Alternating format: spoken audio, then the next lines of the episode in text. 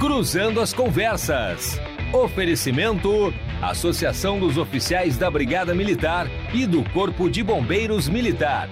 Defendendo quem protege você. Muito boa noite, estamos no ar com o Cruzando as Conversas para fechar uma semana que foi né, recheada de temas que são relevantes e de fato impactantes na vida da sociedade gaúcha desdobramos aspectos de economia, falamos sobre política internacional, falamos sobre sanitarismo, falamos sobre política municipal, estadual, temos um grande giro. Falamos até sobre a volta do público aos estádios de futebol. Uma semana cheia, né? E a gente vai fechar em grande estilo com notícias que vão impactar nos próximos dias, já e nos próximos meses, naturalmente, uma retomada, não só para um setor específico da economia, o setor dos eventos, mas para a vida social, para talvez um, uma nova camada de responsabilidade, de regulamentação sanitária e uma também reabilitação social para que nós entendamos a necessidade de coabitar os mesmos espaços, sempre regidos por normas sanitárias, por cuidados que são permanentes, em que pese já uh, a partir destas novas decisões do governador Eduardo Leite, flexibilizar mais ainda a retomada, a possibilidade da retomada dos eventos com estas novas medidas. O programa chega nos canais 24 e 524 da Claro Net TV e da Claro Fibra TV, levando o sinal de qualidade por todo o Rio Grande ou ainda nas redes sociais, aí da sua preferência. Você acompanha jornalismo 100% local, com credibilidade da RDC TV.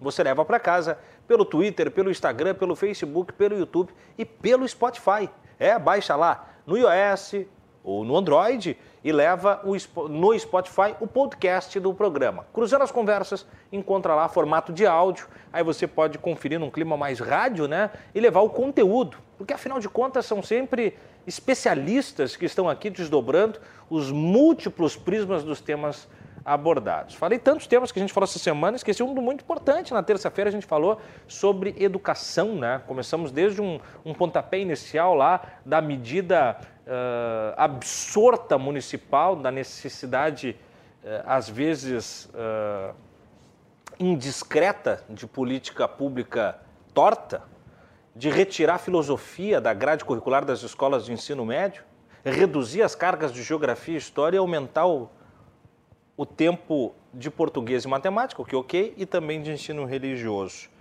Naquela terça-feira a gente tentou, inclusive, que a secretaria falasse, para variar não falaram, né? Mas tivemos especialistas de âmbito nacional desdobrando o tema com a gente, foi outro belíssimo programa. A exemplo do de ontem, né? Programaço nós tivemos ontem. Aliás, tem sido só programa top de linha. E aí a gente não pode deixar. É, foi segunda produção, me lembra que eu falei que foi terça educação, foi segunda. Terça foi da Alemanha, que a gente debateu aí, né? O mundo pós-governo Angela Merkel, a relação da Alemanha com a União Europeia, com essas polarizações uh, sino-americanas, né? Desse conflito aí, por enquanto, um pouco mais uh, maquiado, né? Ainda no campo do, do, do comércio, especialmente falando do mercado entre Estados Unidos e China, nas relações de comércio com o Brasil, entre outros elementos. Bom, hoje nós vamos debater então a retomada dos eventos, de todos os aspectos que isso envolve.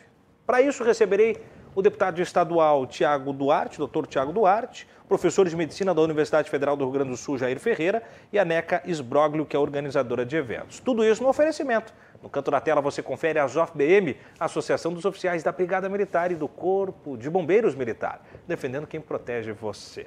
Bom, dado o contexto da abertura, dado o entendimento macro do tema, ao longo do programa nós vamos desdobrar algumas das características né, é, destas novas medidas, mas eu vou pegar numa primeira camada aqui é, pontos que são necessários que a gente aborde antes de entender a tecnicidade das normas definidas, redefinidas pelo governo. Primeiro eu quero ir na macro ideia. Começo com o professor de medicina da URGS, Jair Ferreira, seja sempre muito bem-vindo ao Cruzando as Conversas. Jair, imediatamente eu pergunto ao senhor, é, é momento já de voltar com esses eventos? Essas novas regras, elas uh, aceleram algum tipo de risco, ou elas dilatam algum tipo de risco no controle sanitário, ou se tudo realmente seguir os protocolos definidos pelo governo, dá para começar a dar um, um efeito sanfona nesse oxigênio daí da necessidade, da possibilidade dos eventos. Seja muito bem-vindo, doutor Jair Ferreira. Boa noite.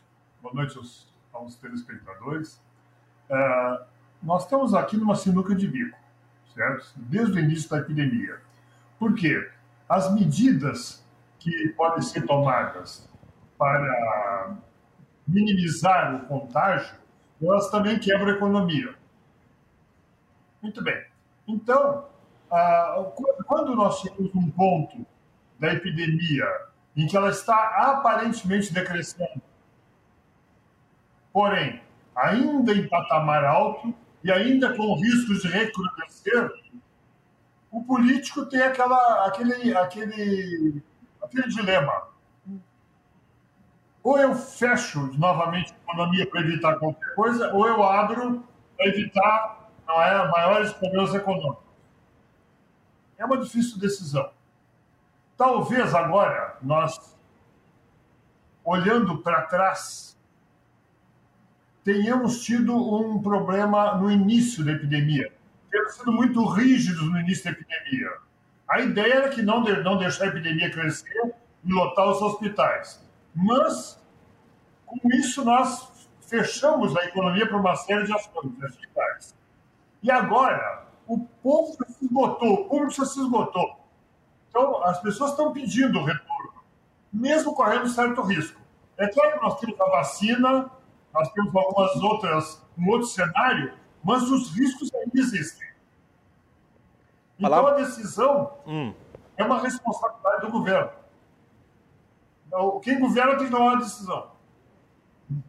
E essa decisão pode estar errada, mas a gente só vai saber no futuro.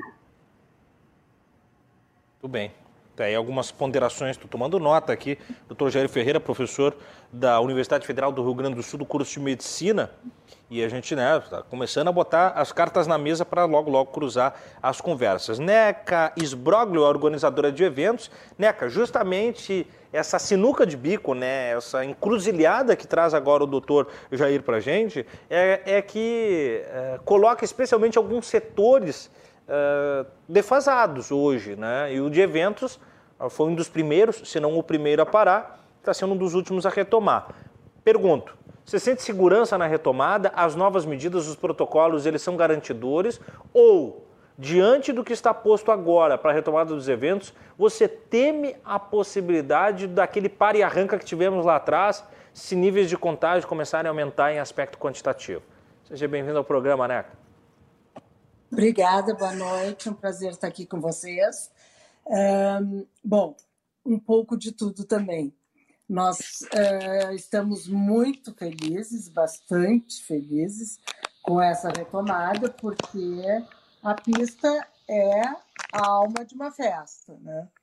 Então, nós estávamos liberados até certo ponto com algumas medidas, mas sempre sem pista de dança, sem vários uh, itens de uma festa. Com o, de, último decreto, nós estamos a uns 90% do, do final para a volta à normalidade. Tá? Ainda temos alguns itens que não foram uh, detalhados agora e que provavelmente levarão mais algum tempo. Eu quero dizer assim que é, eu acho que a maioria, eu não vou falar por não vou dizer todos, porque realmente a gente sabe que aconteceram festas clandestinas, que aconteceram é, muitas junções, tudo isso se sabe, a imprensa divulgou, e mesmo assim as pessoas continuaram é, no afã de festejar. Eu e um grupo que eu posso dizer que até represento, nós realmente paramos há um ano e sete meses, né? Uhum. quase oito. Uh, não foi fácil, não está sendo fácil, porque o mercado vai demorar ainda voltar, porque agora, com a pista de dança, que, como eu disse, é a alma de uma festa, é que as pessoas vão começar a se animar para fazer para marcar festas, tá? Uhum. O que está acontecendo agora são as festas remarcadas, a maioria. ah, remarcadas do ano passado e deste ano. Então, uh, as agendas estão lotadas, está todo mundo trabalhando bastante, mas sempre com o que era para ter acontecido há um ano e sete meses atrás. Tá? Medo da volta todos temos, uhum. tá? Porque outro dia ainda se viu que depois do feriado de 7 de setembro tivemos um pequeno acréscimo de leitos e de casos de Covid.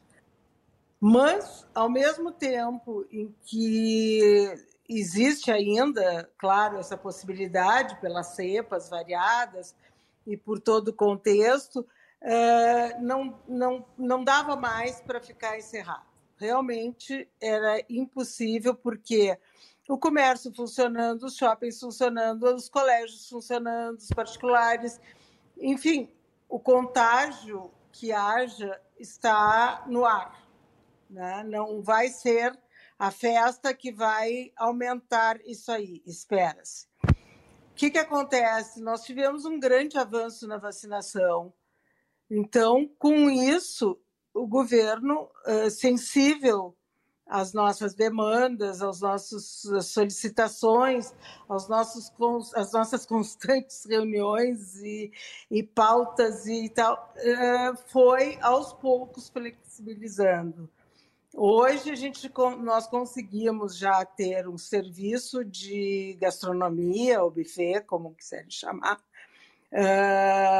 exposto, né, uma mesa posta. Hoje nós podemos ter uma mesa de doces, hoje nós podemos ter um bar de drinks, que até essa semana, até o fim de semana passado não aconteceu. Se aconteceu, foi legal. Então, uh, a gente tem muita esperança de que de ser contemplado com melhora sempre, com vacinação da terceira dose, com os jovens sendo vacinados, porque o jovem é um público grande nas festas, e eles uh, já com vacina pela a segunda dose de vacina tomada, nós temos esperança de que as coisas voltem a, ter, a normalizar mas acho também que é preciso um monitoramento geral. Temos pessoas responsáveis e, como em qualquer profissão, poderemos ter outras não tanto. Então, eu acho que o monitoramento, e isso até vou dizer uma coisa: os clubes e locais de, de eventos ficam muito preocupados com, com cada avanço. E eles têm suas, suas normas muito rígidas. Vou dar um exemplo, Leopoldina Juvenil, eles têm pessoal deles para cuidar, para chamar, se for o caso, chamar atenção. Por quê? Porque eles serão muito prejudicados, eles podem ter o alvará caçado, eles podem ter multas, enfim. Uh, a gente tem também, além do nosso trabalho ser cuidadoso e seremos o máximo possível, nós vamos ter também o respaldo dos locais de eventos que não querem perder o, o, o, seu métier, enfim, o que deles, é a meta de trabalho deles. Muito bom. Deixa eu, antes de voltar ao doutor Jair e retomar também com o deputado doutor Tiago Duarte, que já estará conosco, só vou, vou insistir mais uma com você, né, Aka? É, as pistas liberadas, ela está liberado para as pessoas irem para a pista sem a máscara? É isso que diz o protocolo ou elas Não. precisam ter a máscara? As pessoas têm que estar com máscara. Perfeito. Tá? Uh, em toda a festa. E uma das coisas que ainda atrapalha a normalidade é que as pessoas não podem beber ou comer de pé, em pé, uhum. nem na pista. Então, tu não pode estar dançando com um copo de uísque na mão. Não pode. Uhum. Para beber e comer, é preciso estar sentado certo. em uma cadeira de uma mesa. Certo, perfeito. Deixa eu voltar agora um pouco com o doutor Jair Ferreira, professor de medicina da URGS. É, a gente vai desdobrar depois, né, tanto com a NEC quanto com o Dr. Tiago, Dr. Jair, é, um pouco mais é, de cada um dos tópicos né, revalidados pelo governo. Agora me chamou a atenção alguns elementos aqui, doutor Jair. Um deles é, é essa fala da, da, da, NECA, né? Realmente, é, as pessoas estão todas elas de máscara, tem todos esses rigores, né? É, o, o, vírus está no ar, ela diz, né? Não vai ser a festa que vai aumentar. Aí eu pergunto epidemiologicamente, é essa essa uh, congregação de pessoas, eu, eu quero tentar evitar o máximo que puder sempre a expressão aglomeração, porque ela já está bastante fustigada, né? Mas esse contato de muitas pessoas é, na festa, onde as pessoas acabam suando, ou como diz a Neca, né? tem que estar sentado, mas inegavelmente pode ser que levante, ou mesmo esteja perto, ela pode sim se tornar um vetor, ainda que as pessoas estejam com uma dose ou com, com, com um esquema vacinal completo uh, e de máscaras, ou realmente isso aumenta em muito com os protocolos e essa circunstância do percentual de vacinados, aumenta em muito a segurança para esses tipos de evento, doutor Jair? Vamos entender uma coisa. O, o risco é algo quantitativo, não é algo qualitativo. Ou seja, nós temos menor risco ou maior risco. Quanto mais as pessoas se aproximam, maior é o risco. Porque, é claro, alguma delas pode estar infectada e passar para outras. Quanto mais afastadas estão, menor é o risco. Não quer dizer que o risco fique zero, uhum. mas menor fica sendo risco. Pessoas vacinadas têm menor risco, mas há pessoas vacinadas que contraem a doença. Geralmente é menos grave, mas ainda assim haverá casos mais graves. Tudo isso é quantitativo. Nós trabalhamos com probabilidades. Numa aglomeração, no ar livre, no espaço livre, tem menos risco do que num lugar fechado. Porque, claro, o, o vírus se espalha mais, né, se dilui mais. Então, tudo isso nós temos que são gradações distintas. Uhum. Então, claro, se nós vamos para uma festa e as pessoas todas estão de máscara, é menor o risco que se tivesse ninguém de máscara. Se as pessoas não vão, só vão comer nas suas mesas, portanto vão tirar a máscara para comer, mas só nas suas mesas, é menor o risco se elas estiverem circulando e comendo. Então, todas essas medidas são para minimizar o risco, mas não vamos zerar o risco. Muito bem, minimizar o risco. É... Ainda que o risco se minimize, Uh, teve uma outra expressão usada pela NECA que é importante a gente ficar preocupado, né, sempre atento, que são as cepas ou as variantes. É... Esse processo agora, que daqui um pouco mais vai dar uma celeridade para a normalização dentro do cabível da vida social, doutor, uh, ele ainda pode gerar novas variantes ou essa, essa, essa mais aguda fase da pandemia ela já foi controlada pelo percentual de vacinados? Olha, as variantes, elas ocorrem ao azar. Então, os vírus estão sempre sofrendo mutações. Acontece que a, a maioria dessas mutações são desfavoráveis para o vírus. Então, esses, esses vírus não se disseminam. São desfavoráveis. Algumas, um pequeno percentual dessas, uh, dessas variações, dessas mutações, é que são favoráveis e criam vírus mais efetivo e às vezes mais letal. É o que aconteceu com a, com a, variação, com a variedade gama, que era muito letal. Essa delta é muito efetiva, aparentemente menos, letal. Tá? Mas isso tudo ocorre azar. Nós temos como prever quando é que vai ocorrer uma nova cepa mais letal ou mais efetiva. Não vai ser por causa dessa aglomeração, certamente é, é, isso ocorre ao azar. É claro, mas se surgir uma nova cepa infectiva, a aglomeração vai favorecer sua disseminação.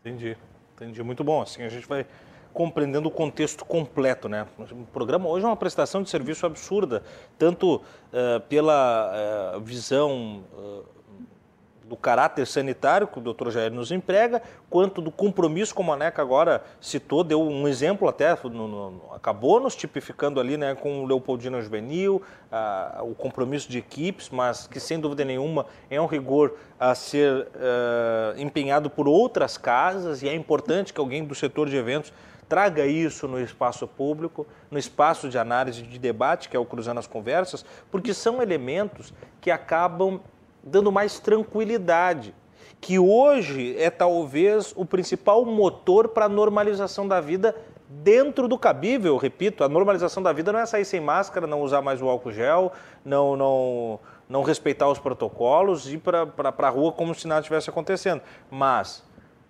aos poucos, as coisas vão sendo, todas elas recosturadas com as condições que nos são uh, possibilitadas mediante esses ritos, e nós temos que normalizar. Me chama a atenção, né, que como você disse, né, a, a, as pessoas ainda estão um pouco uh, imbricadas assim a não aceitar convites para encontros, festas ou mesmo almoços, enfim, qualquer tipo de aspecto de socialização, porque ainda tem paira no ar aquele medo. Como é que você acha que essa retomada dos eventos ela pode funcionar como um aspecto de aculturamento também, né? de educar as pessoas para dizer, olha, dá para começar a retomar a vida, desde que você siga os protocolos. Como você acha que os eventos podem ser um vetor nesse sentido?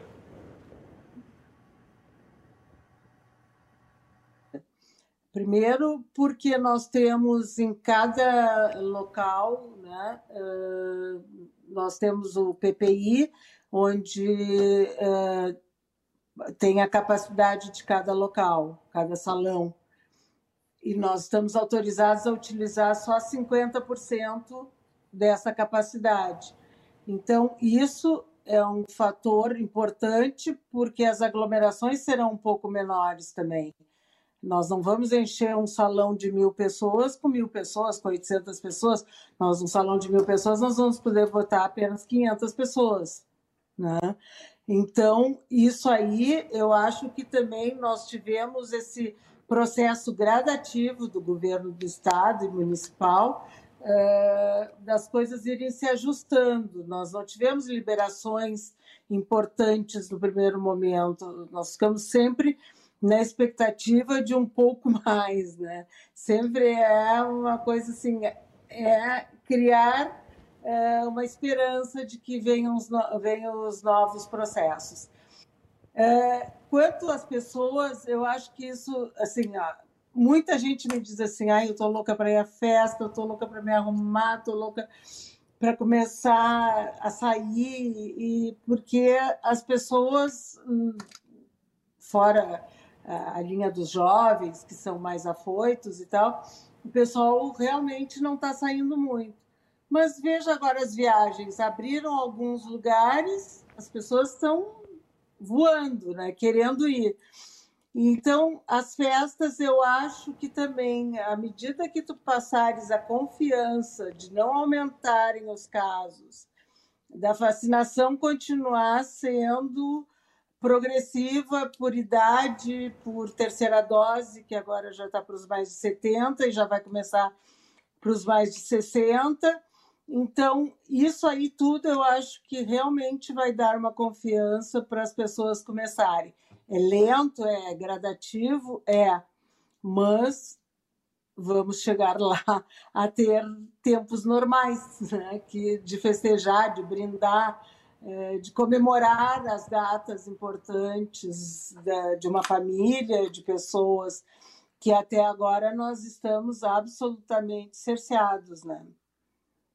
Verdade. É bom, e tem isso também, né? A reta final do ano, a gente vai ter que falar sobre isso. Vamos jogar na tela, então. A produção tem uma postagem no Twitter do governador do estado, Eduardo Leite, é, com algumas das regras, né? Com, com, com todas as, as sistemáticas ali que vão desde os eventos, as festas, como nos trouxe agora a NECA, algumas das características que a gente vai desdobrar depois, mas também foi tema né, da, do nosso programa na quarta-feira, os estádios de futebol. Se tinha uma dúvida até o dia de ontem se seria liberado somente os 2.500 torcedores que eram primeiro tubo de ensaio, mas foi confirmada aquela estimativa de 30% da capacidade do estádio, que vai gerar entre 15.500 a 18 mil pessoas em se tratando de dupla granal. Ou seja, talvez seja o maior contingente de, de, de, aproximação de público, né? Desde que o, o Brasil e o mundo parou lá no março do ano passado. Então, só lendo um trecho ali do governador, né, com muito diz o do governador Eduardo Leite,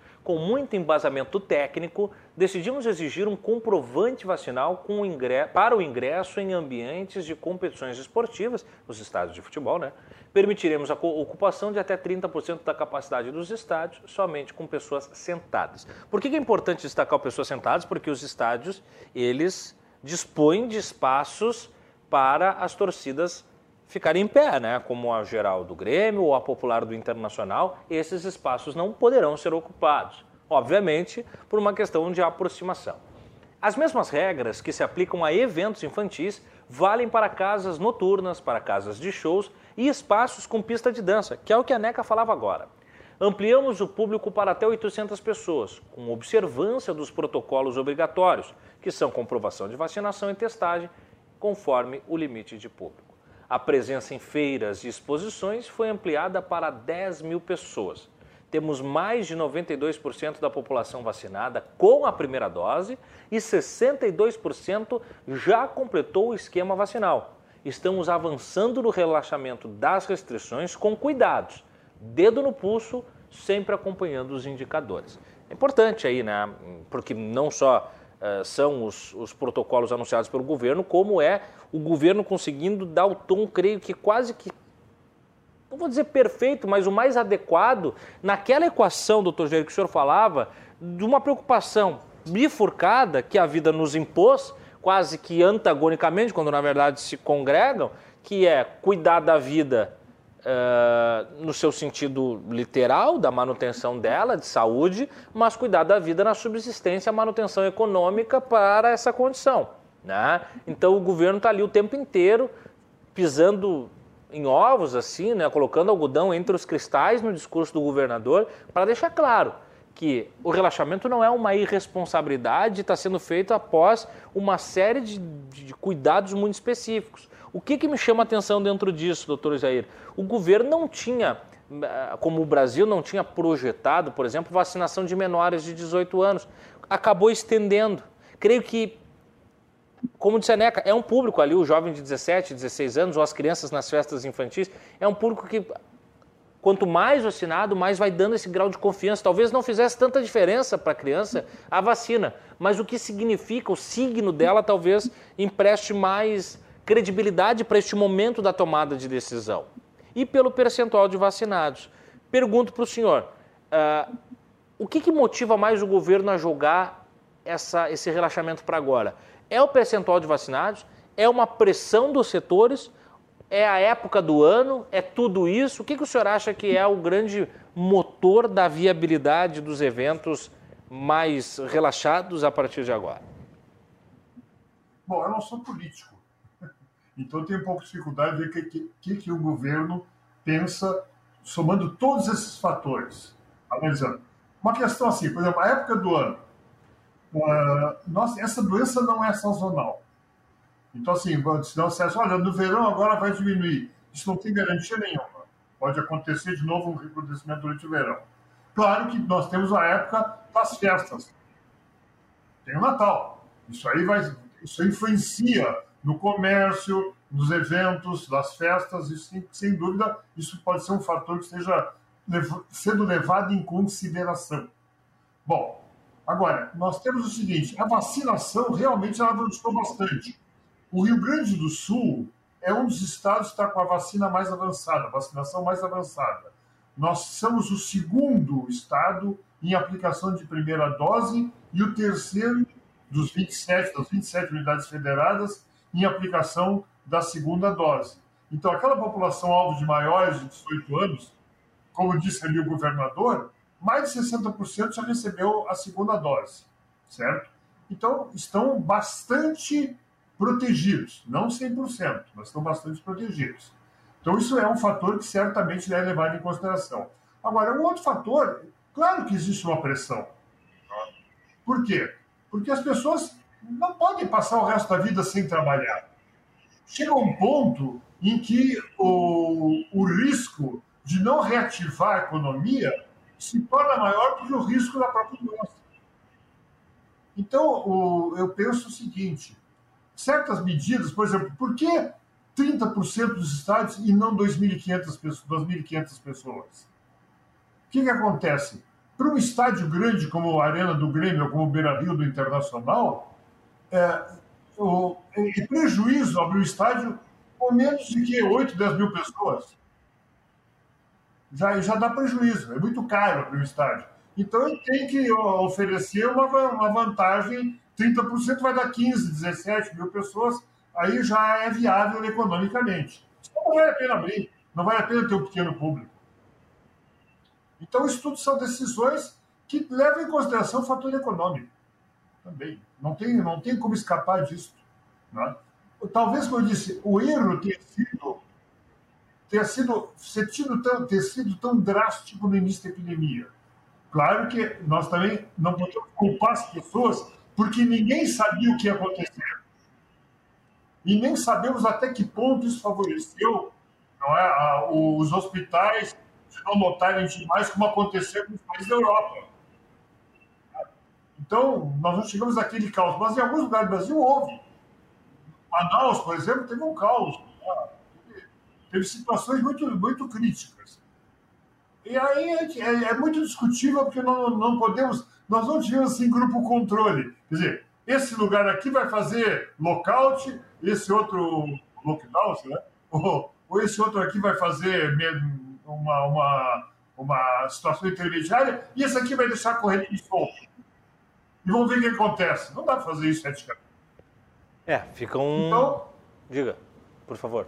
Então, nós, assim, nós temos conjecturas. Até que ponto isso favoreceu? Não dá para criticar. É, é, uma, é, uma, questão. Alguém foi tomar uma decisão. A decisão foi tomada lá no início da epidemia. Alguém pode dizer, ah, mas a epidemia graçou assim mesmo. Mas custou agraçar, por exemplo, custou a, a, a decolar. Deu tempo da gente se preparar. Eu vi, por o exemplo do hospital onde eu trabalho, do hospital de clínicas. O hospital de clínicas conseguiu, em cinco meses, montar um número de leitos que ficou suficiente para atender a demanda, mas levou cinco meses. Se a, aquela demanda que aconteceu no pico tivesse acontecido no início da epidemia, teria sido um, um desastre completo. É. Bom, vamos voltar a falar sobre isso na sequência. A gente vai para a nossa primeira parada no Cruzando as Conversas e na volta do intervalo a presença do deputado estadual, doutor Tiago Duarte, para nos ajudar a compreender os termos legislativos e também sanitários, assim como o doutor Jair, por médico que é doutor Tiago, junto da NECA Esbróglio, que está também representando o setor de eventos nesse debate que é necessário, que é relevante e que é pontual, momento de debater isso, porque de fato as novas medidas agora dão uma ressignificada aí na reta final do ano para sociabilização, para motor de economia e para simbologia do que é o atravessamento do período pandêmico, né? É rapidinho a nossa parada, nós vamos para esse intervalinho, voltamos já. Você não sai daí, nós queremos você para cruzarmos as conversas em instantes. É rapidão, fica aí.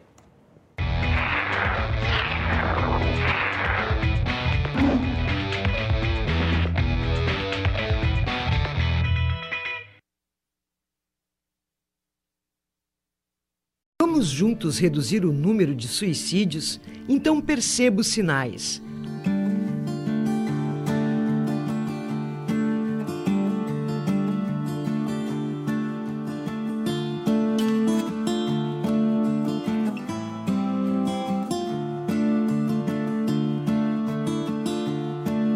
Ouça, leve a situação a sério, pergunte sobre tentativas anteriores, ganhe tempo remova armas, cordas e remédios.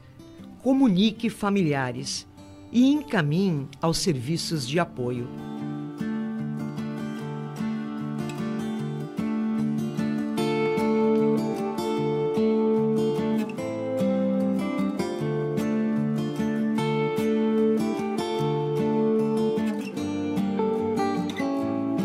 Azof BM, defendendo quem protege você.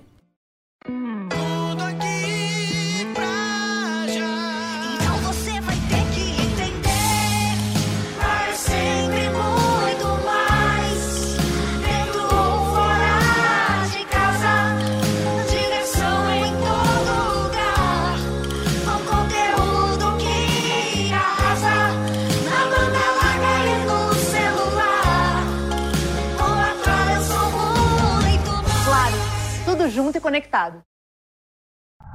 Acorde. Temos um convite para você dormir melhor. O seu colchão precisa ser personalizado para a sua saúde. Por isso, a Vivar é a primeira empresa do Brasil a montar todos os seus colchões à mão. E por que só a Vivar faz isso por você?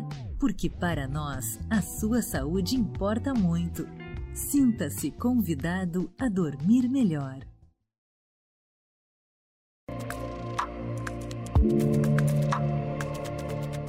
Olá, eu sou Ju Flores e neste sábado eu estarei com você a partir das 10 horas da manhã. Vamos falar sobre empreendedorismo comercial, direito da previdência e também sobre o Setembro Roxo. Eu espero você.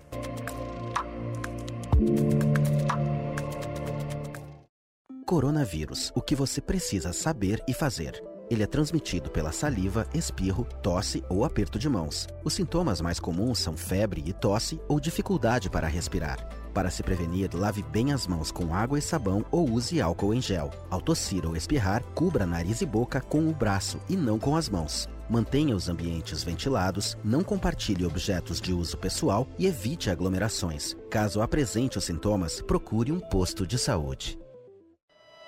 Tem coisa que não pode ficar para depois. Mais de 10 milhões de brasileiros não sabem se vão comer hoje. Para eles, há uma outra pandemia dentro de casa a pandemia da fome.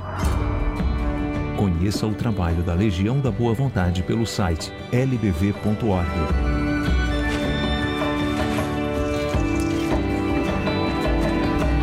Diga sim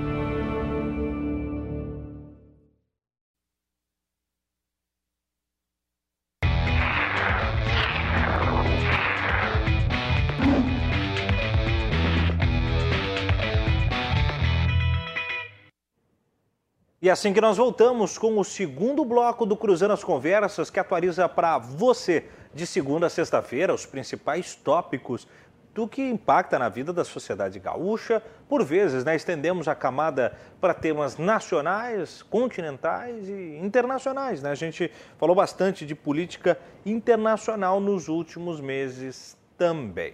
Canais 24 e 524 da Claro Net TV e da Claro Fibra TV levando sinal de qualidade por todo o Rio Grande ou ainda nas redes sociais aí da sua preferência. Confira a programação do Cruzando as Conversas e da RDC TV com uma grade recheada de prestação de serviço, utilidade pública, reportagem na rua, factual, colunas de opinião, com entrevistas especiais, com colunistas de política, de economia, com gastronomia, com esporte, variedades, entretenimento. Tem para todos os tipos de público, para todos os gostos, e especialmente o Rio Grande se conectando na tela da RDC TV. Então leve para casa a nossa programação lá pela Claro Net TV, nos canais 24 e 524, ou pelo Twitter, pelo Instagram, pelo Facebook, pelo YouTube e pelo Spotify.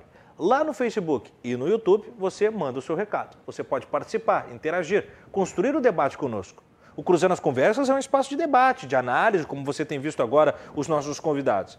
Mas você não precisa ficar assistindo, você é protagonista na nossa programação. Então venha para o debate, venha para o Cruzando as Conversas. Mande lá o seu recado, nós lemos no ar e os nossos especialistas vão desdobrar a sua dúvida, a sua opinião, o seu posicionamento.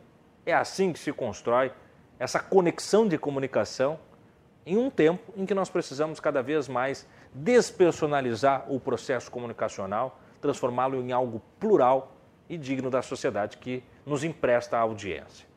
O oferecimento do programa, Associação dos Oficiais, da Brigada Militar e do Corpo de Bombeiros Militar, defendendo quem protege você, a ZOF-BM. Falamos hoje sobre a retomada dos eventos e as novas medidas tomadas pelo governo do estado do Rio Grande do Sul para começar a dar um pouco mais de caminhada, de acelerar passo, de pisar mais firme no chão na retomada dos múltiplos tipos de eventos que vão desde os esportivos até festas infantis, casamentos, festas mesmo, né, de casas noturnas, baladas, né? O deputado estadual Dr. Tiago Duarte já, já estará conosco e nós temos desde o primeiro bloco o professor de medicina da URGS, Dr. Jair Ferreira e Neca Esbroglio, que é a organizadora de eventos. Fechei o bloco com o Dr. Jair, abro com a Neca. Neca, é, me chamou a atenção uma hora você disse, né, pô, foram muitas rodadas de conversa do setor com a prefeitura, com o governo. Como é que você vê? Quem é que fortaleceu mais essa, essa organização assim? Foi o governo do estado ou a prefeitura de Porto Alegre? Só para nós pegarmos o recorte aqui de Porto Alegre, que é o nosso case principal por ser capital do estado. Quem é que esteve mais dialogante com o setor de eventos? Olha, nós começamos com o governo do estado bem no início para, enfim, para podermos acompanhar todos os passos. A Secretaria da Saúde, a secretária Rita e, e os membros que formaram a comissão de Covid. Uh, a prefeitura entrou uh, no momento, então todo, tudo vinha sendo, sendo regido pelo governo do estado. A uma certa altura, uh, com, a eleição, com a entrada do prefeito Sebastião Melo, uh, ele tinha maior vontade de abertura e o governo estadual mais receoso. Uh, o que, que aconteceu em, em todo o estado e, e, finalmente em Porto Alegre? Nós temos cidades como Gramado que já estão há bem mais tempo com, com festas liberadas pela prefeitura. Aqui eh, nós tínhamos as grandes regras pelo governo estadual e a, o, o, municipal eh, tentava abrir mais mas bloqueava sempre em linhas mestras que eram definidas pelo, pelo estadual. Então, realmente, eu acho que os dois tiveram essa importância, uh, os dois uh, agiram com prudência. A prefeitura querendo mais rapidamente abrir, tu, abrir todos os, os itens de uma festa e o governo do estado mais cautelar. Tá? Não, não posso dizer que um fez, forçou, fez mais força que o outro, porque o governo estadual eh, acompanhou muito eh, o problema de empresas, de situações dramáticas, de pessoas eh, sem emprego, de empresas fechadas, empresas que não reabriram agora realmente foi devastador, assim, eh, isso aí, porque é um mercado de serviço que é, trabalha muito, mas não tem é, aquela coisa criteriosa de, de investimento, só as grandes empresas que têm. Então, com isso, muitos pequenos ficaram defasados em materiais, ficaram um, sem sem condições reais de volta, né? agora estão acontecendo algumas uniões de uma empresa com funcionários de outra. Agora começou a movimentar nesse sentido de dessas pessoas que estiveram uh, bastante prejudicadas, pior, né, sem é, conseguir nenhum empréstimo, sem conseguir, porque realmente essa parte econômica foi muito ruim. Tá? Eu sei lá pela GEPS, que é a nossa associação, que pouquíssimos conseguiram o, os projetos, enfim, os, as liberações de financiamento. E sem isso, era aluguel correndo, era o pessoal não, não demitiu todo mundo no início, porque ninguém esperava que fosse tanto tempo, né? Uh, demitiram alguns e, e, a coisa foi se prolongando, prolongando, prolongando, e muita gente com salários para pagar, com, muita, com muitos encargos uh, complicados que ficaram uh, bastante pesados, digamos assim, nas empresas. E acredito, olha, sinceramente, eu, minha empresa é pequena, mas eu acredito que para as empresas de maior porte, elas levarão talvez um ano, talvez até um pouco mais para recuperar, sabe? Porque uma coisa é essa demanda que está acontecendo agora, que eram uh, eventos do ano passado e parte desse ano. Então, eram coisas já tratadas, muita, muitos contratos já efetivados, até com parte de pagamento. Alguns casos tiveram que fazer devoluções, outros casos as pessoas aceitaram uh, transferir, né? Então, houve até no início uma campanha, não cancele, transfira, porque o cancelamento uh, dava a todos, toda essa cadeia, porque chega numa festa, eu duvido que vocês imaginem quantas pessoas trabalharam e tem trabalhando naquele dia. Né? Uma festa grande, uh, tem 100 pessoas trabalhando na noite. Entre som, luz, DJ, uh, uh, cozinha, recepcionistas, pessoal do, do local, segurança, bombeiro, meu Deus do céu, é uma, é uma gama imensa. Então, esse pessoal todo ficou muito mal, né? muito mal mesmo, e sem condições de, de sobrevivência até. Claro que foram feitas campanhas, que todos nós ajudamos, é, que fizemos o possível e quase impossível para as pessoas se manter, manterem, pelo menos, alimentadas e com suas condições é, precárias de vida. Agora, com essa volta, assim, é, muita gente vendeu patrimônio. Muito... Então, assim, ó, vamos elencar muitas coisas ruins que aconteceram. Então, por isso, essa esperança de que agora não retroceda mais porque o setor não tem condições de, de suportar mais esse, mais um desses uh, períodos de, de não trabalhar. Né? Não existe possibilidade. Então, uh, eu acho que isso também vai fazer com que todos sejam responsáveis, né? Uh, com que todos sejam, junto aos seus clientes, convencedores de que uh, o possível é fazer aquilo, o possível é cumprir as regras, as, os protocolos, e que assim, só assim nós vamos chegar à normalidade, digamos, né? Então, é, para mim, é esperança agora de que tudo continue crescendo e voltando ao normal. Mesmo que os eventos sejam menores esse ano, eu estou achando super bom, inclusive, isso, é bom de trabalhar, as pessoas ficam animadas em fazer coisas menores também, não são só os grandes eventos que movimentam esse setor, temos vários pequenos, então, é, eu acho que é assim, passo a passo, né?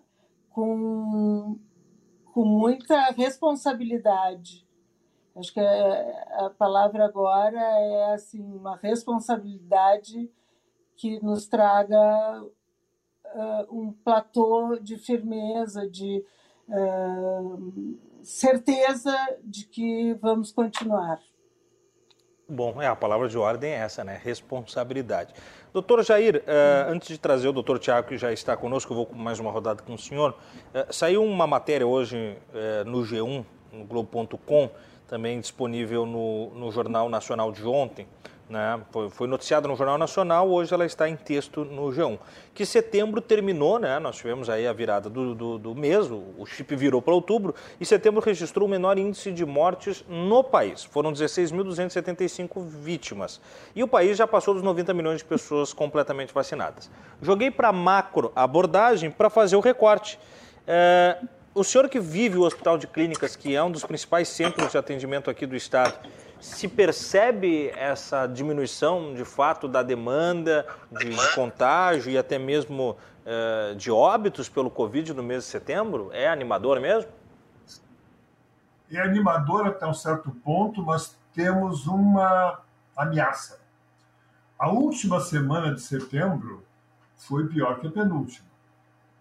E, a, e, nós estamos nessa primeira, começando a primeira semana de outubro, muito numa situação com mais casos novos, com mais casos em tratamento e os óbitos estão mais ou menos parelhos, não estão muito diferentes.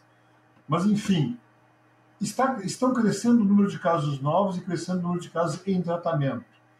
Isso aconteceu também um pouco antes daqueles picos que nós tivemos na, em outras ocasiões durante essa epidemia.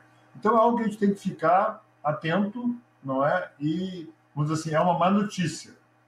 Agora, realmente, setembro foi um mês bem menos, com muito menos casos de óbitos do que agosto, e agosto já tinha sido menos casos de óbito que julho. Então, de, de julho para cá, nós estamos tendo uma queda, inclusive nós temos menos casos do que no mesmo período do ano passado. Mas ainda sempre existe essa ameaça do recrudescimento é? da, da, da doença. Seja porque as pessoas estão tendo mais contato umas com as outras, seja porque alguma cepa nova, como essa cepa delta, está se transmitindo mais, mas nós sempre temos algum risco. Então, aquele negócio de seguir os protocolos é fundamental. Vacinar-se, não é? é? manter o distanciamento social mais, o, o, o mais possível e também a higiene de mãos, uso de máscara, tudo isso tem que ser mantido. Né? Claro, podemos também, ao mesmo tempo, a gente tem que reabrir. Se pode ficar parado o resto da, da vida. Não é? A economia tem que girar. Senão nós vamos todos. No fim, a gente acaba morrendo de fome, todo mundo, né? Porque chega um ponto que a economia se estagna e não, não, não tem produção. E, bom, então, é, nós vamos ter que conviver com a epidemia. Né? Nós vamos ter que conviver com atividades econômicas regradas e tocando o barco, né? correndo algum risco sempre.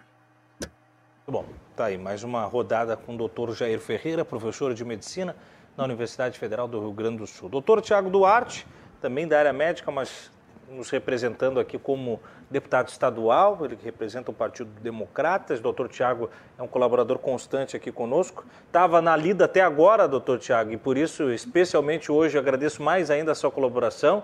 O expediente terminou por volta das 11 da noite, então a é bruta, diria a música, né? E, e ao senhor eu já pego lá do início a sua primeira noção, assim, a sua percepção, né, sobre esse momento dessa, dessa revalidação do, da, da retomada de eventos, os protocolos uh, administrados dentro do possível do governo que parece que bota um pé mais firme na saúde, mas começa também a botar o outro pé nessa retomada econômica. Como é que o senhor enxerga? Seja bem-vindo ao programa, doutor. Obrigado, Tiago. Uma satisfação estar aqui contigo. Um abração para a NECA e principalmente um abraço afetuoso no meu professor Jair Ferreira.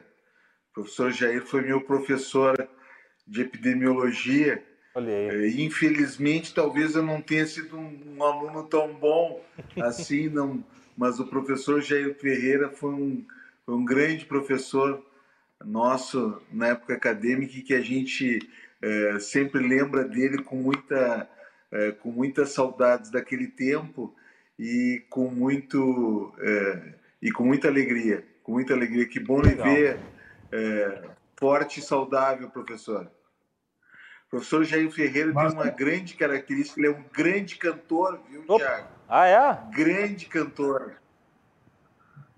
Temos que, temos que acelerar esses eventos aí para ver ele cantar. Tiago, eu estou há nove meses da compulsória agora, mas não estou trabalhando, estou dando aula. Que bom, que bom, Maravilha. professor. Mas olha só, Tiago, que momento que nós estamos agora. É, o professor já falou, é, enfim, muitos outros pesquisadores estão, têm falado é, que nós estamos, nós saímos de uma pandemia, entramos numa endemia, digamos assim. Uhum. O que, que, é isso para a população entender? Nós vamos ter uma doença que vai persistir por algum tempo, provavelmente muitos falam em anos, alguns anos, né? outros falam em meses, os mais otimistas, mas muitos falam em alguns anos, e nós vamos ter alguns períodos de agudização, ou seja, alguns períodos em que vai aumentar a velocidade de transmissão dessa doença, em que nós teremos outras variantes, em que nós teremos uh, uh, variantes diferentes daquelas que já passaram, né? Uh, então, nós estamos numa endemia e isso tem que a, a sociedade tem que entender isso, que isso significa ter cuidados, né? Nós vamos retomar parcialmente as atividades, depois nós vamos avançando nessa parcialidade, podemos até retomar em algumas muito perto eh, daquela, daquelas eh, multidões que nós tínhamos né, lá na frente, mas nós temos que fazer isso com muito cuidado e com muita responsabilidade, para que a gente não retroceda tudo que avançou até aqui. Então, eh, eu acho que esse é o grande recado. Né? O, o, o grande recado vem de regras que a gente aprende lá atrás, como aquela eh, do pequeno príncipe que é responsável por aquilo que cativa. Uhum. Então agora os torcedores vão ir para o campo de futebol, vão ir uh, lá para a arena do Grêmio, para o Beira Rio, eles têm que entender que uh, para que isso continue acontecendo e para que isso continue avançando, nós precisamos ser vigilantes nos cuidados, nos cuidados, né?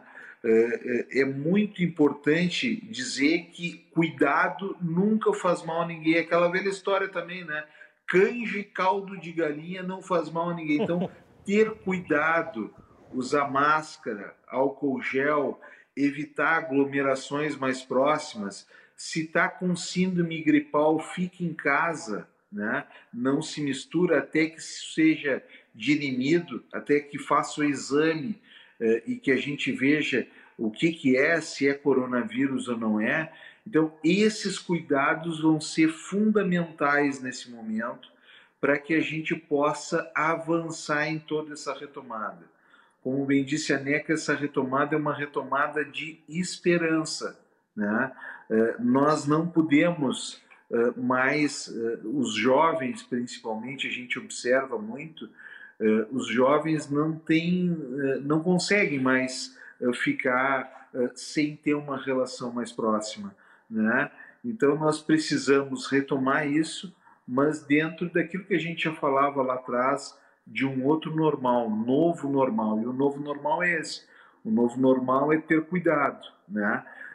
O, o a máscara, o álcool gel, evitar aglomerações, que é o que a gente tem feito para as convivências, é a mesma coisa que o uso do preservativo da camisinha uh, na relação sexual. Então existe um, quase que um paralelismo entre essas duas, entre esses dois cuidados preventivos. E eu acho que é isso que a gente precisa reforçar a cada momento, né? incentivar que as pessoas façam isso, eh, e fazer isso com muita alegria, porque isso é um sinal de que nós podemos e já estamos vendo o fim do túnel, a luz no fim do túnel. Com esperança, com alegria, a gente vai acabar vencendo esses momentos difíceis. Assim seja, deputado estadual doutor Tiago Duarte. Neca, você falava ali, né? O, o, setor não vai suportar. Há algum tipo de estudo, alguma estimativa, pelo menos, mesmo que não seja uh, ainda com embasamento técnico, mas pelo menos nas reuniões aí uh, de vocês do setor, sobre o que pode impactar em aspectos financeiros ou de emprego e tal, essa retomada agora ainda em outubro? Olha, não temos dados oficiais porque é, um mercado muito diferenciado, onde trabalha muita gente uh, de diversos níveis. Tá? Nós temos desde grandes técnicos uh, de, por exemplo, de iluminação, até o montador. Nós temos pessoa, pessoal especializado em, em montar cenários, em criar cenários, desculpa, e temos o montador dos cenários. Então, é um mercado muito sortido, muito variado, e por isso eu digo que numa festa envolve em torno de, de 100 é, pessoas, porque atinge diversos níveis. Vem desde o carregador, que é, tem a mesma importância do técnico que fez todo o projeto de iluminação, por exemplo. Tá? são dados que nunca se conseguiu coletar. as pessoas, muito trabalho informal, né? afora empresas individuais, MEIs, etc., mas muito, muito, muito trabalho informal. Então, isso não dá uh, para nós assim a ideia do que, uh, do que quebrou, do que aconteceu. Essa semana eu precisei de um material, não, o telefone não atendeu, o lugar não abriu. Então, fiquei sabendo, que fechou e a pessoa não vai continuar. Muita gente trocou de, eh, de função, né? foi trabalhar em outra coisa, eh, enfim, até eh, derivados. E quem conseguiu sobreviver, bem sobreviver, nesse período, agora precisa também de auxílio e dos empréstimos que não saíram, estão por sair, e um consegue, outro dez não, um sim, é, é muito variado, porque esse pessoal todo precisa, para reativar suas funções, nós trabalhamos muito com moda, entre aspas. Então, uh, nós precisamos da novidade, nós precisamos uh, fazer das festas uma diferente da outra, nós precisamos criar, né? é, é realmente criação o nosso trabalho. E para criarmos, nós precisamos de materiais novos, de técnicas novas, de iluminação, de, de todos os setores. E isso agora poucas empresas estão em condições de fazer. Por isso, até já aconteceram algumas fusões né, de profissionais em empresas que tinham uma capitalização por outros outros vínculos e outros trabalhos. E agora, então, eu acho que em um mês nós vamos ter a, a verdadeira realidade do que, do que conseguiu voltar e se manter ou não.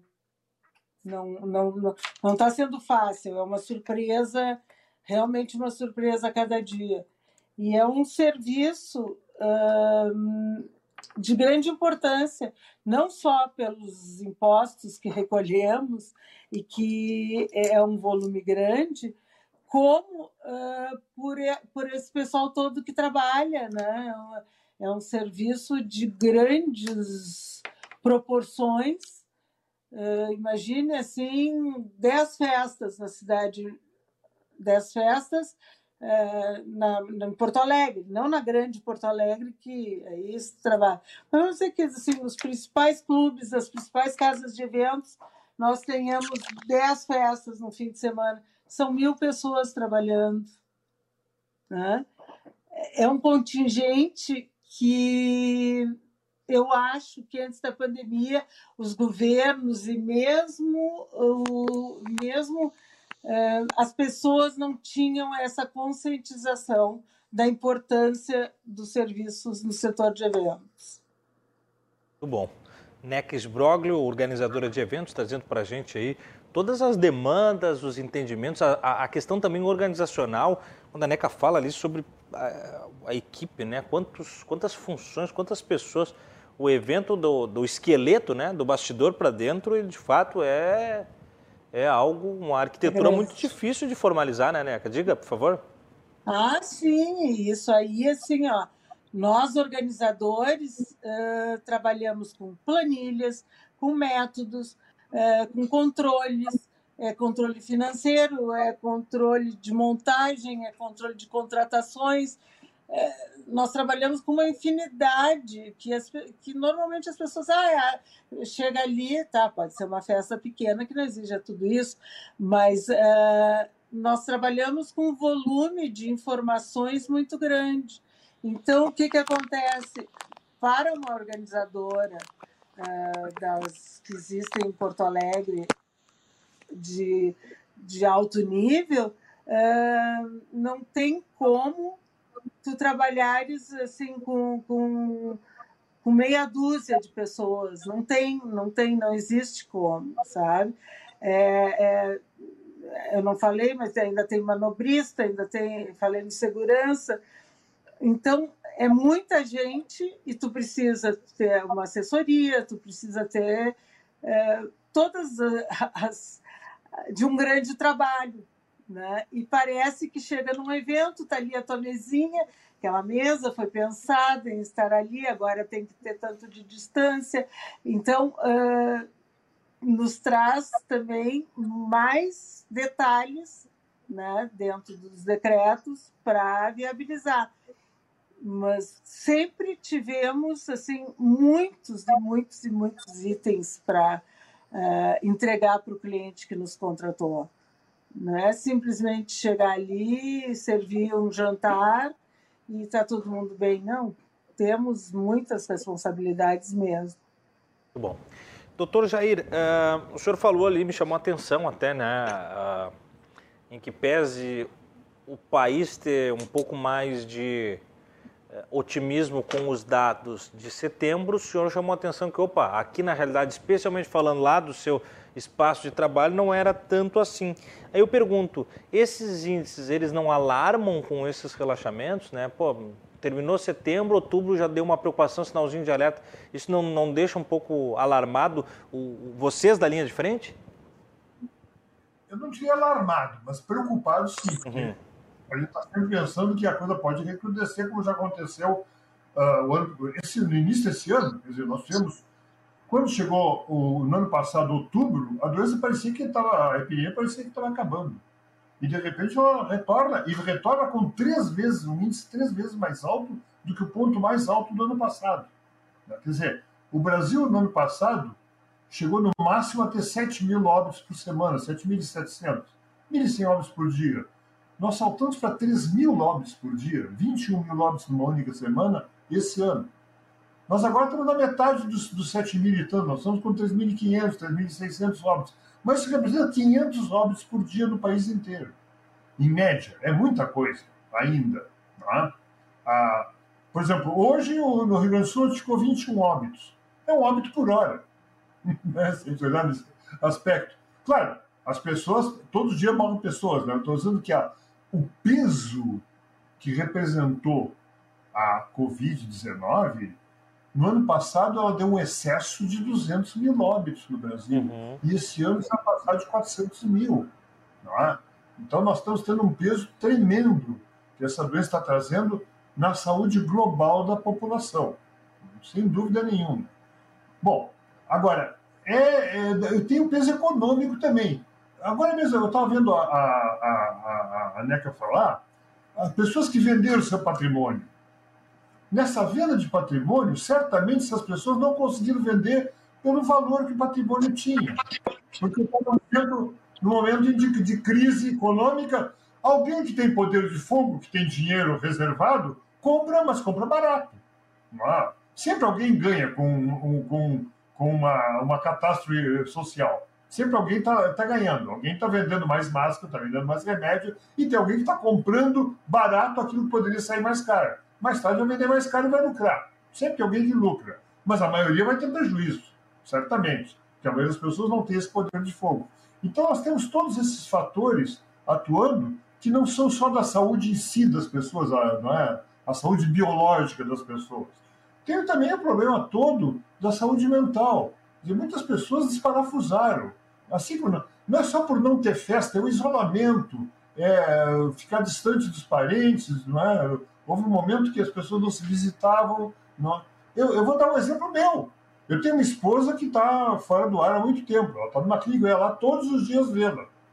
Eu estou sem vê-la praticamente um ano e cinco meses. Fui uma vez só vê-la porque é muito complicado. Ela não enxerga mais. Né? Então, bom, é como se ela não existisse. Né? Claro que ela existe, eu estou pagando uma clínica para ela onde ela tem que ficar. Mas isso, isso assim, é, é um. É, assim como é o meu caso, que talvez ela não sinta tanto, porque ela não tem mais noção do, do, do que está acontecendo, mas para outras pessoas essa noção existe. Sim. E essas pessoas estão se isoladas. Isso traz um problema também mental que é sério. Muitas pessoas estão tendo problemas mentais sérios. A gente até imaginava que pudesse aumentar os suicídios. Não aumentar, certo? Não aumentar. Não houve esse aumento, os dados já de 2020 saíram, não houve aumento, pelo menos em 2020 não houve. Mas a violência doméstica também não aumentou. Algumas coisas que temia, não houve diferença importante, até diminuíram, algumas coisas diminuíram. Mas seja como for, não é? Há uma série de sofrimentos que a gente tem que, que são ah, vamos dizer assim, complementares. Efeitos colaterais, a, talvez. A... Como? Até colaterais, né? Sim, são efeitos colaterais da, que não são do vírus em si, uhum. mas são todo o contexto social que, o vírus, que as medidas de controle trazem. Ou seja, as medidas de controle é que nem o remédio, todo remédio tem um para-efeito, né, Tiago? As medidas de controle também têm o seu para-efeito. A gente tem que tomar as medidas, mas a gente sabe que alguns para-efeitos vão acontecer. Muito bem. Uh, doutor Tiago, uh, o passaporte vacinal é visto como estratégico para estimular e ampliar a imunização no Brasil, o que garante a Fiocruz em matéria de zero hora. Uh, o passaporte vacinal se tornou tema de debate político em nível municipal aqui em Porto Alegre, com vereadores contra a necessidade do passaporte. Eu pergunto seu posicionamento a respeito do passaporte e o quanto isso pode levar para a Assembleia dilatar esse nível de debate, haja vista que agora a, a, o governo do estado toma as rédeas da decisão dos eventos, dos estados de futebol de uma maneira uh, amplificada, e o quanto isso realmente pode ser um tema mais político do que sanitário. É, é, essa questão, é, como todas as outras na pandemia, eh, tem como cerne da sua discussão bom senso. Deveriam ter como cerne da sua discussão bom senso. Né? Eh, infelizmente, não foi isso que a gente viu ao longo da pandemia. Eh, eu quero te dizer que, para mim, é muito mais adequado, talvez fosse muito mais. acho que adequado é o melhor termo que a gente pudesse fazer com que os estabelecimentos publicizassem isso, né?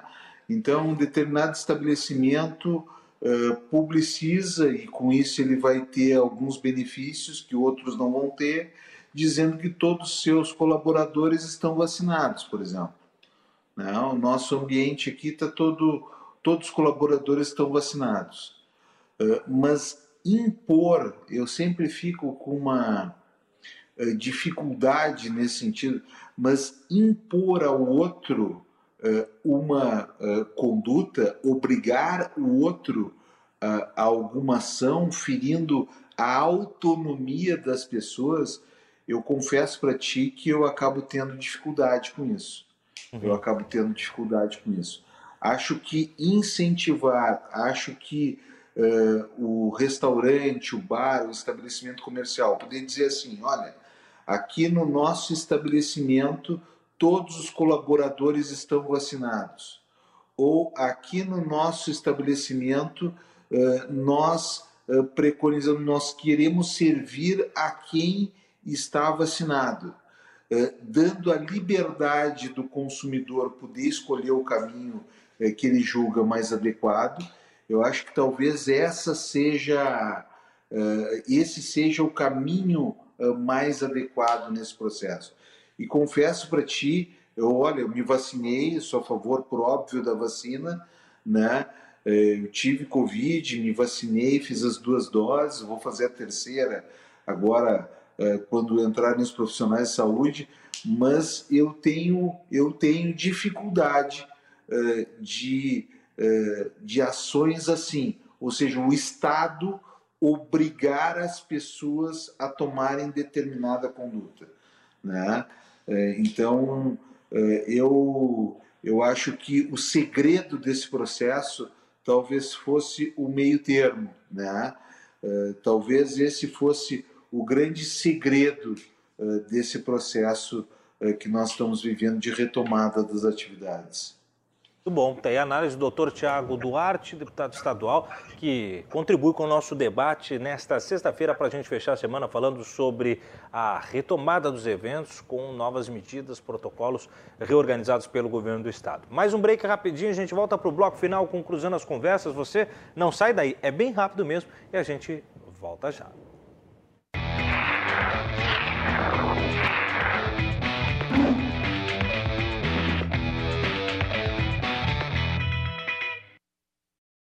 Reduzir o número de suicídios, então perceba os sinais.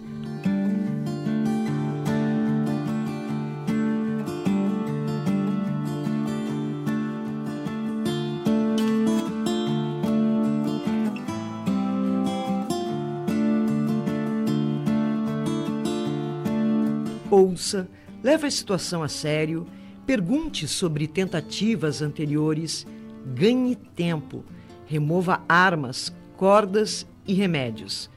Comunique familiares e encaminhe aos serviços de apoio.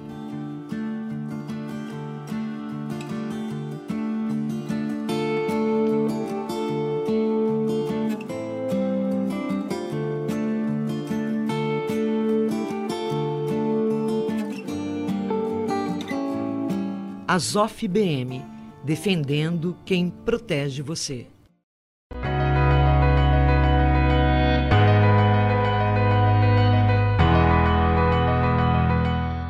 Elevato é uma referência em alto padrão. O grande diferencial da Elevato é o comprometimento com a satisfação do cliente início, meio e fim, desde a entrega, os prazos e o pós-venda. O atendimento é impecável. São mais de três décadas e ao longo destes 30 anos, algo que mais nos orgulha é a garantia, a dupla garantia que oferecemos além da garantia do fornecedor, tem a garantia Elevato. Este é o nosso compromisso com nossos clientes. Eu sou cliente da Elevato já faz alguns bons anos. Agora eu fiz uma reforma em plena pandemia. Em um mês e meio nós fizemos os materiais todos da Elevato, inclusive a banheira, tudo. Então assim, é uma empresa que eu acredito muito, que eu indico muito, porque eu acho que é uma empresa assim que, que a gente pode confiar, que acima de tudo eu acho mais importante ter a confiança.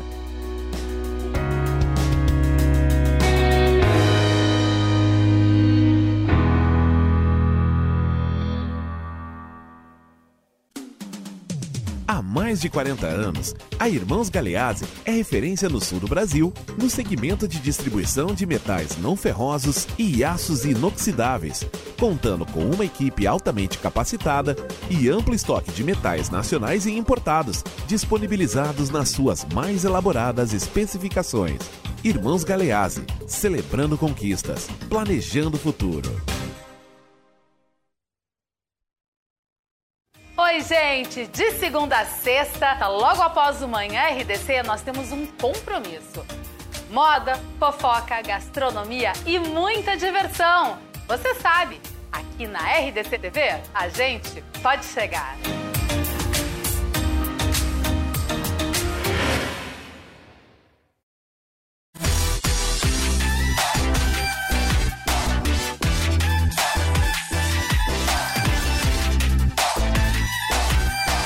Pode chegar. Oferecimento Chá do Sol. Há mais de 15 anos tornando a vida mais leve. E cuide da sua saúde. Conte com a Verbena Manipulação.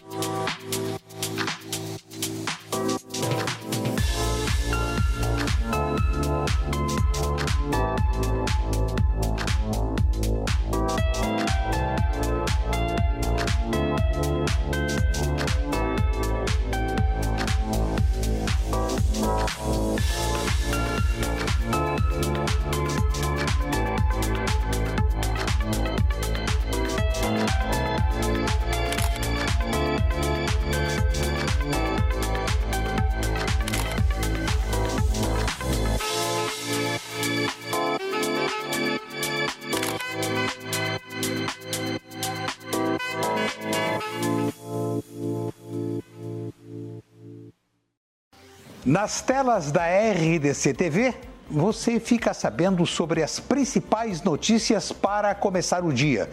E a nova atração é o Manhã RDC, de segundas às sextas-feiras, das 9h30 às 10h30, nos canais 24 e 524 da Claro Net TV e nas plataformas digitais de sua preferência. Com muito jornalismo e variedades, o Manhã RDC é a sua revista para ficar bem informado.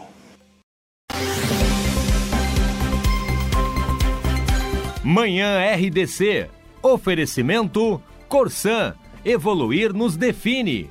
Governo do Estado do Rio Grande do Sul. Novas façanhas.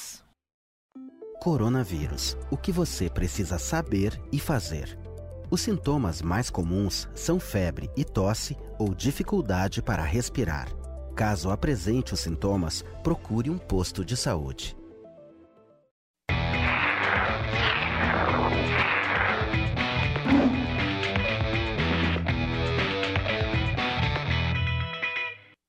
E assim que nós voltamos com o bloco final deste Cruzando as Conversas para fechar uma semana que foi recheada de temas aí, né, que ajudam a compreender a política que vai desde a camada aqui de Porto Alegre, onde nós temos esse vetor, né, a emissora de Porto Alegre, fala para o estado e conversa com o Brasil e com o mundo, mas temos aí a análise da política municipal, começamos lá na segunda-feira falando sobre a tomada de decisão eh, do executivo através do seu da sua secretaria de educação que quer eh, remobilizar ou adequar, conforme eh, manifestou através de nota a própria secretaria, eh, o currículo das escolas de ensino municipal, retirando filosofia, aumentando a carga de português, matemática, dando obrigatoriedade para ensino religioso, descendo a carga de geografia e de história. Fizemos um belo debate. Depois falamos sobre o governo alemão pós 16 anos de gestão de Angela Merkel e as suas relações com a Europa, com a União Europeia, com o Brasil como parceiro comercial de destaque, o posicionamento nas relações internacionais desta política que cada vez mais retoma aí um, um signo de guerra fria, né? tendo a, a China ocupado o lugar da Rússia, os Estados Unidos sempre postulando um outro entendimento. Bom, foi um excelente programa também. Falamos sobre desenvolvimento econômico. Hum, olha, uma semana cheia de temas aí que sem dúvida nenhuma ajudam a você construir o, o seu cotidiano com informação, com conteúdo, é, consumindo qualidade de análise de convidados que são especialistas. E hoje, nessa sexta-feira, a gente vem para falar sobre a retomada dos eventos anunciada há pouco pelo governo do estado, com medidas rigorosas de uh, sanitárias, né? mas acima de tudo com a flexibilização da possibilidade de realização desses eventos programa você confere nos canais 24 e 524 da Claro Net TV e da Claro Fibra TV, que leva sinal de qualidade por todo o Rio Grande. Ou ainda nas redes sociais da sua preferência. Leve a programação da RDC TV pelo Twitter, Facebook, Instagram, YouTube e o Spotify com o podcast do programa. O oferecimento, Azof BM, Associação dos Oficiais da Brigada Militar e do Corpo de Bombeiros Militar, defendendo quem protege você. Para fechar o bloco, antes de pedir as considerações finais, eu só vou retomar rapidinho com o doutor Tiago, que entrou depois com a gente. Vou mudar um pouco o, o panorama da abordagem, doutor Tiago, mas um tema que é igualmente relevante. Entramos de outubro e é o mês do Outubro Rosa. Gostaria de ouvir um pouco o senhor sobre isso, a importância desse tema e sempre que possível na ocupação do espaço público, né, a gente trazer essa pauta que ela, por caráter preventivo, tem, tem sido muito necessária.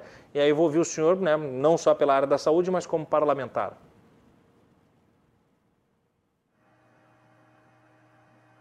Está sem áudio, doutor. O senhor tem que habilitar o áudio ali, só para a gente. Ah, obrigado. Ah. Maravilha. Nada.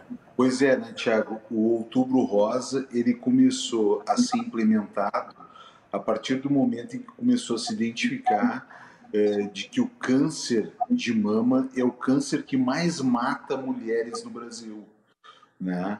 Junto com o de colo de útero. De colo de útero é aquela mulher em idade sexualmente ativa. Uhum. E o câncer de mama acaba cada dia mais assumindo esse protagonismo eh, globalmente nas mulheres. Infelizmente, eh, ele tem, eh, por alguns fatores, cofatores que nós dentro da medicina ainda estudamos, ele tem assumido formas mais graves, cada vez mais graves, e formas mais precoces. e por isso se faz necessário medidas de tratamento precoce, tratamento cada vez mais precoce. E só vai se atingir o tratamento precoce a partir da identificação precoce dessas patologias. Então, eh, a prevenção, ou seja, eh, eh, o diagnóstico preventivo, o diagnóstico mais precoce, ele é fundamental no que se refere a todos os cânceres, de forma muito especial ao câncer de mama. Hoje, o câncer de mama ele é uma patologia curável se realizado o diagnóstico precocemente. Por isso, a necessidade de nós implementarmos medidas sanitárias no sentido eh, de diagnóstico precoce dessas patologias. Como é que se faz isso? A partir do autoexame da mulher, fazendo o autoexame em casa, sempre depois da menstruação, palpando uma mama, palpando outra, uh, realizando quando consulta anualmente ao ginecologista e que vai fazer o pré-câncer, o Papa Nicolau, o citopatológico, também o médico palpa as mamas, tentando identificar alguma alteração, alguma nodularidade, e naquelas com história familiar e mais de 40 anos, realizar um exame de imagem básico. A partir desse período, via de regra, o melhor exame, é, como regra, é a mamografia, a não ser que a mulher tenha mamas jovens, e aí ela faz a ecografia. E depois dos 50 anos também, anualmente, realizar o exame de rastreio, que é a mamografia. Então, são medidas simples, o exame mensal, eh, o exame na consulta ginecológica e o exame de imagem, uma vez por ano, mas que, sem dúvida nenhuma, já mostraram ao longo, ao longo das décadas dentro da medicina que são capazes de diminuir, de diminuir a mortalidade por câncer de mama. Acabou, depois, ao longo dos anos, como se discute a questão da saúde da mulher, se ampliando a ideia do outubro rosa para as outras patologias que a mulher acaba tendo. Então, se avançou na questão também do colo do útero, que é uma parte do útero que que uma parte pequena do útero, mas responsável pela imensa maioria dos cânceres de útero, que é o câncer mais frequente em mulheres em idade sexualmente ativa e que aí precisa fazer o exame Papa Nicolau e mais modernamente, além das patologias, o Outubro Rosa passou a discutir outras medidas preventivas, principalmente aquelas vinculadas ao planejamento familiar, que é dar a possibilidade dos casais, das mulheres principalmente, terem a autonomia de utilizarem métodos contraceptivos e poderem, a partir disso, eh, eh, decidir quando e quantos filhos vão ter. Então, o Outubro Rosa, que começou lá com câncer de mama, hoje em dia acaba englobando outras patologias, como câncer de colo de útero, e outras ações preventivas, principalmente no que se refere a evitar uma gravidez indesejada. Então é importante que a gente passe essa mensagem da população e que bom e com audiência eh, grande aqui do programa, incentivar de que o outubro realmente é um mês é, que a mulher, dedicado à mulher, em que as equipes vão canalizar, as equipes de saúde vão canalizar os seus esforços para a preservação da saúde da mulher, que é fundamental. Muito bom, doutor Tiago Duarte, deputado estadual, que vai voltar para as considerações finais. Agora eu vou para essa última rodada, né? Começo com o doutor Jair Ferreira, professor de medicina da URGS, a quem eu agradeço a participação e o prestígio com a nossa programação e também a contribuição enorme para o programa, né? Doutor Jair, como é que funciona essa última rodada agora? A gente pode tanto fazer aí um, vamos dizer, um levantamento de todos os temas que nós desdobramos em síntese, ou podemos fazer aí um, uma previsão do que pode acontecer nos próximos instantes eh, com relação ao tema abordado, que no caso hoje são os eventos. E se o senhor quiser fazer alguma prestação de serviço, também fique à vontade para ocupar o espaço. Muito obrigado, de antemão, boa noite e a palavra é sua, doutor. Bom, eu queria retomar esse ponto aí da questão da obrigatoriedade ou não da vacina, quero dizer que eu concordo com o Tiago, eu não sou a favor nunca de obrigatoriedades uh, em área sanitária, até eu sou contra leis, aquelas leis que estabelecem tem que fazer tal coisa, depois muda o estado da arte e a lei fica obsoleta, mas está lá a lei. O Brasil sofreu com isso, por exemplo, na questão da bibliografia, que era de lei, tinha que fazer, e a gente já sabia que não, não adiantava nada para prevenir tuberculose, e durante 40 anos seguiu fazendo porque estava na lei. A gente tem que ter normas, e as normas são alteráveis de acordo com o estado da arte. Mas na questão da obrigatoriedade da vacina, nós temos que diferenciar duas coisas. O que, que é obrigatório e o que, que é mandatório. Obrigatório é quando se a pessoa não cumprir, tem uma punição. Uma, vai preso, vai multado, alguma coisa. Tá bem, isso é obrigatório. Mandatório é quando a pessoa, para desfrutar de algum serviço, tem que se vacinar, por exemplo. Eu quero um estádio de futebol. E o estádio, a regra é assim, olha, para frequentar o estádio de futebol, você tem que estar vacinado. Ah, eu não quero vacinar. Tá bem, você não precisa se vacinar, não vai poder ir ao estádio. É a sua escolha. Quer estar de ver o jogo, se vacina. Não quer se vacinar, então se abdique de ir ao estádio. Pronto, isso é que chama-se mandatório. Mandatório é normal. Nós temos muitas situações mandatórias com vacina. Quer dizer, o próprio Brasil exige a vacina de febre amarela para pessoas que vêm de determinados países, onde a febre amarela é endêmica. Isso é, cara, a pessoa que quer vir ao Brasil, tá bem, tem que vacinar contra a febre, tem que se vacinar contra a febre amarela. Então, nesse ponto, eu acho que a gente tem que trabalhar com convencimento. Estou de acordo com o Cristiano Duarte. Trabalhar o convencimento, fazer toda, toda propaganda, toda, toda explicação. Mesmo assim, haverá pessoas que não aceitarão. Eu tenho amigos meus que convivem, são pessoas de nível universitário, convivem com médicos, com todo mundo que tenta convencer, as pessoas, não, não vou me vacinar de jeito nenhum, não quero, e pronto, ponto final. Mas isso vai ser uma minoria.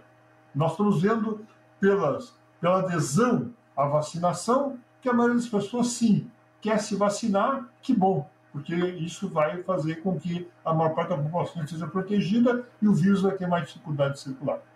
Isso é o que eu queria falar no perfeito, final. Sobre perfeito. previsões, eu prefiro não fazer previsões, porque todas as previsões acabam dando errado, então eu prefiro não fazer previsões. Melhor deixar quieto, doutor. Muito obrigado, doutor Jair. É. Neca Sbroglio, organizadora de eventos, também contribuiu demais, nos trouxe os bastidores, as demandas, os anseios e a realidade de um setor que foi é, nevralgicamente ferido pela pandemia. Então, Neca, muito obrigado pela sua contribuição. Tenha sempre os microfones da RDC à sua disposição. Suas considerações finais na mesma medida, né, fazendo ou um apanhado ou uma projeção de curto, médio ou longo prazo. E se quiser prestar serviço de utilidade pública, o espaço é seu. De antemão, meu boa noite e obrigado. Eu que agradeço. Uh, foi uma oportunidade muito interessante de ouvir aqui um médico, um político e eu, como profissional uh, da área de eventos, uh, aprendi bastante, pude expor minhas ideias e, a, e volto, acho que é uma das primeiras palavras que eu disse sobre esperança. Né? Nós temos a esperança de não retroceder, a esperança de que daqui para frente vamos ter sempre melhoras. É claro que sabemos de todos os perigos, sabemos uh, que esse vírus não acabou, que a pandemia não acabou, uh, que provavelmente teremos mais algum tempo uh, ainda de muitos cuidados. O setor de eventos, eu espero que, pelo que eu conheço, mas que a maioria também seja bastante responsável para que po possamos eh, fazer dessa esperança uma realidade.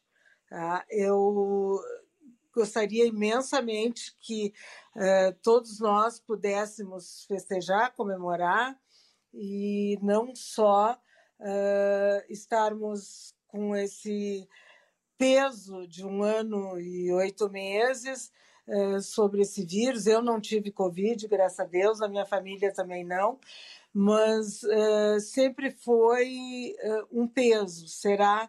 E contágio e tal. Então, eu acho que a vacina nos trouxe uma certa tranquilidade, e é dessa tranquilidade que nós queremos, daqui para frente, uh, tirar a vantagem trabalhar para isso e aumentar, né? A vacinação dos jovens já está em 12 anos, se não me engano. Uhum. Dos adultos já passa logo para 60 anos a terceira dose.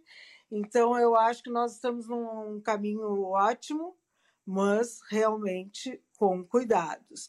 Acho que nós temos que ter esse monitoramento de, eh, de cuidados, sempre alerta, e para que possamos continuar trabalhando.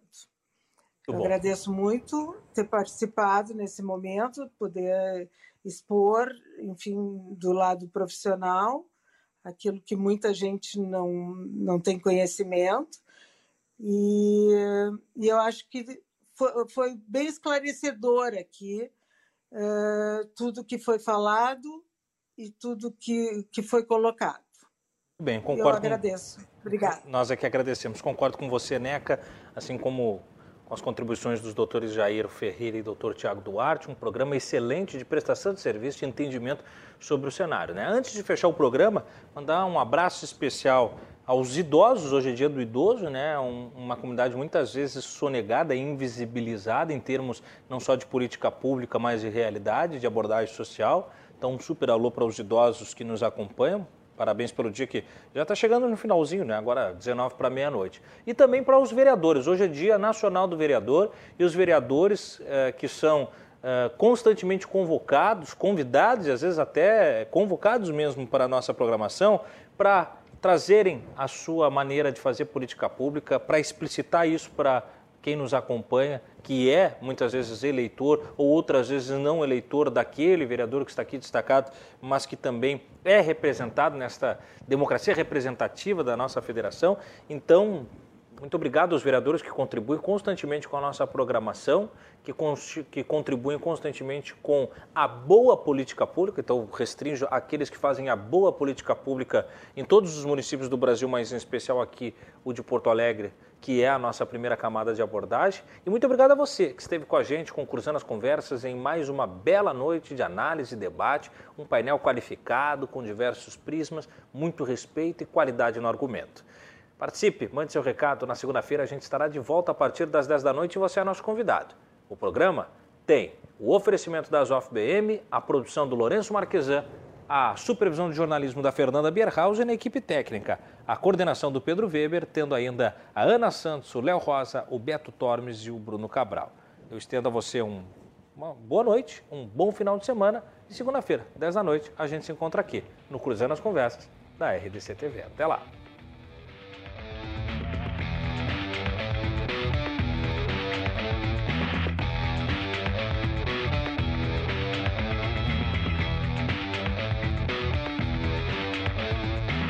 Conversas. Oferecimento: Associação dos Oficiais da Brigada Militar e do Corpo de Bombeiros Militar. Defendendo quem protege você.